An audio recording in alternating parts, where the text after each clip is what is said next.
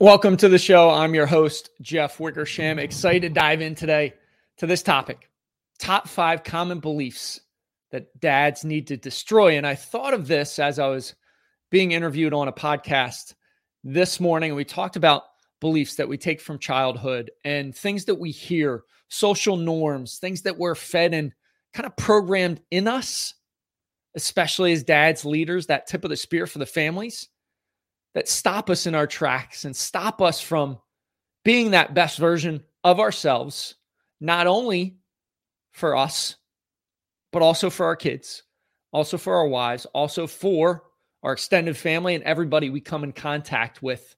And the quality of our life is determined by the quality of questions we ask ourselves. And I'm going to challenge you in these top five most common beliefs that we need to destroy. And I want you to think a little bit differently. And I hope by the end of this segment, you will be able to think or you'll be questioning a little bit deeper how you feel. And then you're going to take action from it, right? We have access to more information than we've ever had in human history. It's not the fact that we have a lack of knowledge, we have a lack of action. So, through this segment, I hope I inspire you, motivate you to take action in your life in a positive way. Because if you're stuck, if you're in a rut, if you're suffering from depression, isolation, anxiety, all those things, it's going to require action to get out of it. And it just needs to be a small step. It doesn't need to be a leap off of a cliff. Take a small step in the right direction and you'll be amazed at how more motivated you feel, how that becomes a spiral and a circle where you take action, you feel more motivated. It inspires you to take more action. When you take more action, you become more motivated. So that's the goal for today's segment. So, beliefs. Number one that I want to debunk my wife digs the dad bod. It's just not the case. And especially if you came into marriage and you were in shape and now you're 30 to 40 pounds overweight. I don't care what the girl you follow on Instagram or TikTok is saying in her videos. Your wife does not dig the dad bod. I've spoken to wives who husbands are overweight. They've confided, said, Yeah, I, I wish my husband was in better shape. And it also impacts everything else you do in life. Listen, we're men, testosterone, masculinity. We should be strong. We should be in shape. We should be able to run a couple miles. We should be able to deadlift and squat and bench press. We should be in tip top shape, not only for ourselves, because that energy, that zest transfers over into anything we do in life. But we also should set that example for our kids to be the best version of themselves, to chase their dreams. How do we do that? Pretty easy. Staying in shape, getting quality sleep, eating right, and exercising, lifting weights, moving the body, being physically fit.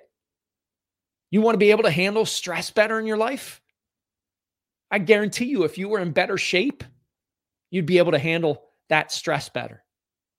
So, this common belief, hey, dad bod, it's all bullshit.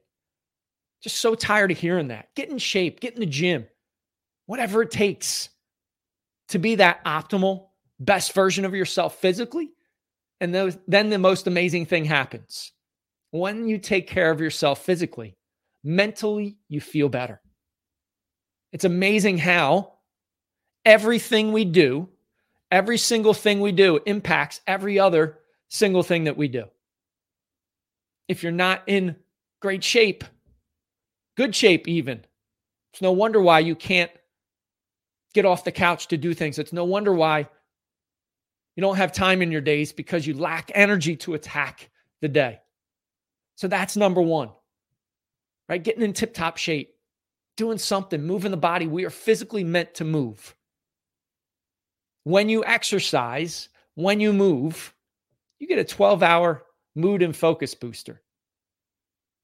Studies have shown it's like a little bit of Ritalin, a little bit of Prozac, helping with your focus, helping with your mood. That's what we can do naturally. Why aren't we, as men, as dads, as leaders, as husbands, moving the body, lifting weights, being physical. I do it every darn day. I come in contact with a lot of people that say you operate at such a high energy level. I don't know how you do it. Well, my number one rule is I'm a world class athlete. I train like that every day. I do hard shit physically to untap my mental strength, to be in the best shape I can be, to run hard with my teenage sons. So if you want more success personally and professionally, you got to start with being in better shape. Your wife does not dig the dad bod. I'm sorry to break that news to you, but that's the reality. So that is number one belief that you need to crush or bury. Number two, wait until your kids are teenagers. How many people heard this when their kids were younger? I hear it still to this day, time and time again. We're fed this belief that when our kids become teenagers, it's going to be an awful period of life. They're not going to want to spend time with us. They're going to be distant. And so many parents are just letting that happen. So many dads are letting that happen in their world. I guarantee you that does not have to be the case. That is a belief, a lie that we've been fed. And all these are cameras freaking out. All these are lies or beliefs that we've been fed. You have the power to write your own story. You have the power to craft your narrative. How do you want the teenage years to play out with your kids? I know personally, I want to have a great relationship with my sons. I want to pour into them even more in their teenage years. I want to be helping them, guiding them, encouraging them, motivating them to chase their dreams. How do I know how to do that? I pour in to what they're into. I'm there when they need to speak to me, when they're going through challenging times. I'm there just to listen if I need to. And that's a bit of a challenge for me because I'm a born fixer. But sometimes they just want me to listen, they want to vent.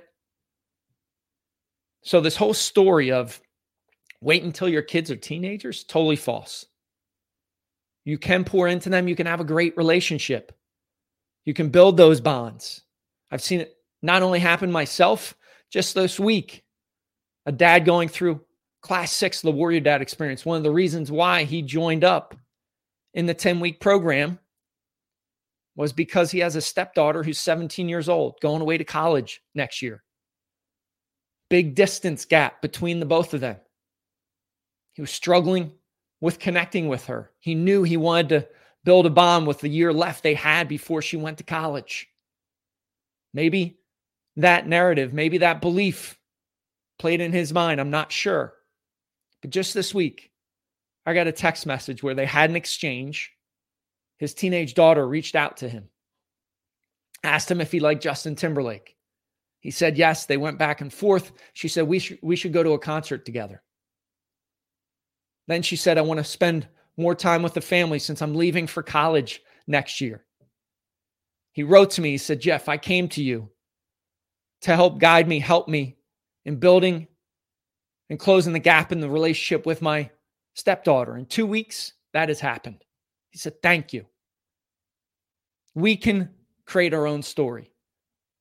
Don't listen to what the common path is or the common belief is when it's related to our kids and being teenagers. I'm here to tell you, I know from my experience, I've got a great relationship with both my boys.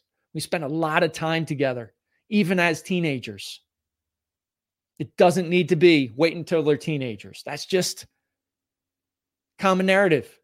That's probably come from parents that haven't poured into their kids and just let them drift as teenagers. Maybe they're on their phones when they could be spending precious moments connecting with them. Maybe they don't ask them to do things.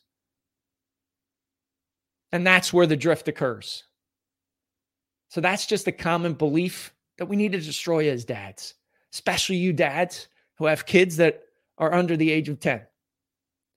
You've probably been fed that lie. Hey, just wait till they're teenagers. It doesn't need to be that way when you're intentional, when you pour into your kids day in and day out. Those teen years can be amazing years of guiding them, of seeing them grow and mature into young men, young women, being there, being that source of knowledge, also being vulnerable, talking about hard stuff. I've had those conversations with my two boys. That's how you continue to bond, make that connection. I've seen it happen myself in my journey as a dad of two young boys, now teenagers, and I see it in other men, dads that jump into the warrior dad experience. So that is myth, lie, belief number two that we just need to get rid of. Kill it, bury it. Let's get rid of it. Create your own story. This is your journey. This is your legacy we're talking about with your kids. So, so important. So that is belief number two. Number three, can't teach an old dog new tricks. Probably heard this. I don't hear it as much now. It could be morphed into that's just the way I am. I'm not a morning person. Those type of things. You are limiting your growth when you say absolute statements like that. I guarantee you, you can teach an old dog new tricks. I guarantee you, when you were born at the hospital, they didn't stamp you with you're not a morning person. Those are things you've picked up. Those are habits, rituals, routines that you've absorbed, maybe from your parents or your brother and sister, somebody you were around, or maybe when you were an early adult. You lived in an apartment with a bunch of guys and they just slept in and you got out of those routines and rituals. I'll tell you, in my experience, I was not an early riser 20 years ago. I get up, get to work, that was it. Now I have this space in the morning, and I'm not saying you need to get up at 4:45 like I did this morning. But I'm telling you, you are limiting your growth when you have a fixed mindset that you can't learn new things. When you have a fixed mindset that this is just the way I am. It's not the case. You can learn anything. You put in practice, disciplined, consistent effort day in and day out. That journey of life that we're all on. That journey of being a dad, being that beacon of positivity, hope, change that your family looks up to, being that leader of the team that is your family. When you're on that journey, when you have a growth mindset that I'm just going to get curious today, what's something else I can learn? When you kill that myth, when you bury I'm just that where you can't teach an old dog, new tricks. When you get out of that mindset, that's the fixed mindset. Carol Dweck in her famous book, Mindset, Fixed Mindset, Growth Mindset. That's fixed mindset thinking.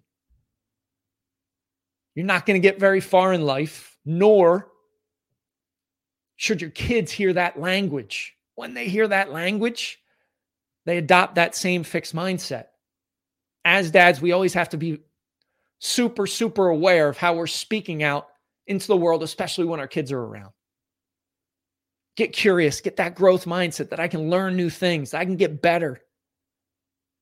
That this journey of life is a guiding North Star, it's not a destination, right? It's not an island we're going to get to and we're not going to put in any work. So that thought process of you can't teach an old dog new tricks, that I'm just born that way, it's not the case. You just don't want it bad enough.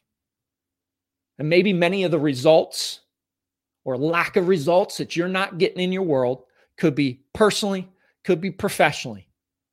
The reason is you just don't want it bad enough. You haven't committed to change.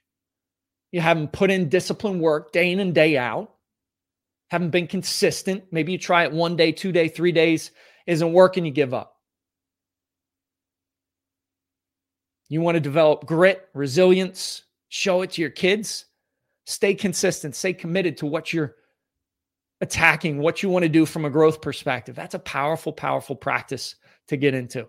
So, myth number three can't teach an old dog new tricks. Totally false. Number four, and I did see I misspelled it. Number four, I'm the only one that feels that way. This is near and dear to my heart. When I left corporate America, opened up a boutique gym in my place where I live, area I live, I had these beliefs that I still had from childhood. wasn't good enough, and I'll never be successful. Those are the two overriding themes that were playing in the back of my mind. Heck, we talked about it on the podcast I was interviewed this morning on how I just had this belief that I wasn't good enough, I wasn't worthy. The fact of the matter is, we all have one or two limiting beliefs that kind of stop us in our tracks. You might not even be aware of it right now. I always like to relate it as we're driving that race car of life. We want to slam down that gas. We want to go really fast, whether it's personally or professionally. We want to be successful. When we're slamming in that gas pedal, those limiting beliefs have the foot on the other, that other foot on the brake. It's stopping us from reaching that level. And it's not just you, it's every single one of us. By age five, six, seven, we have those beliefs. We've had something happen in our world. We've made a decision as a five, six, seven year old. And that's not a very educated decision, but that's what we do. As we grow up, we make a belief, and all of a sudden that sticks in our minds. Happened to me. I didn't uncover it till I was in my late 30s, early 40s of why that occurred. I always thought there was just something wrong with me. There is nothing wrong with you. We all battle that same mental battle, that mental fight, that mental war, that six inches that's in between our ears.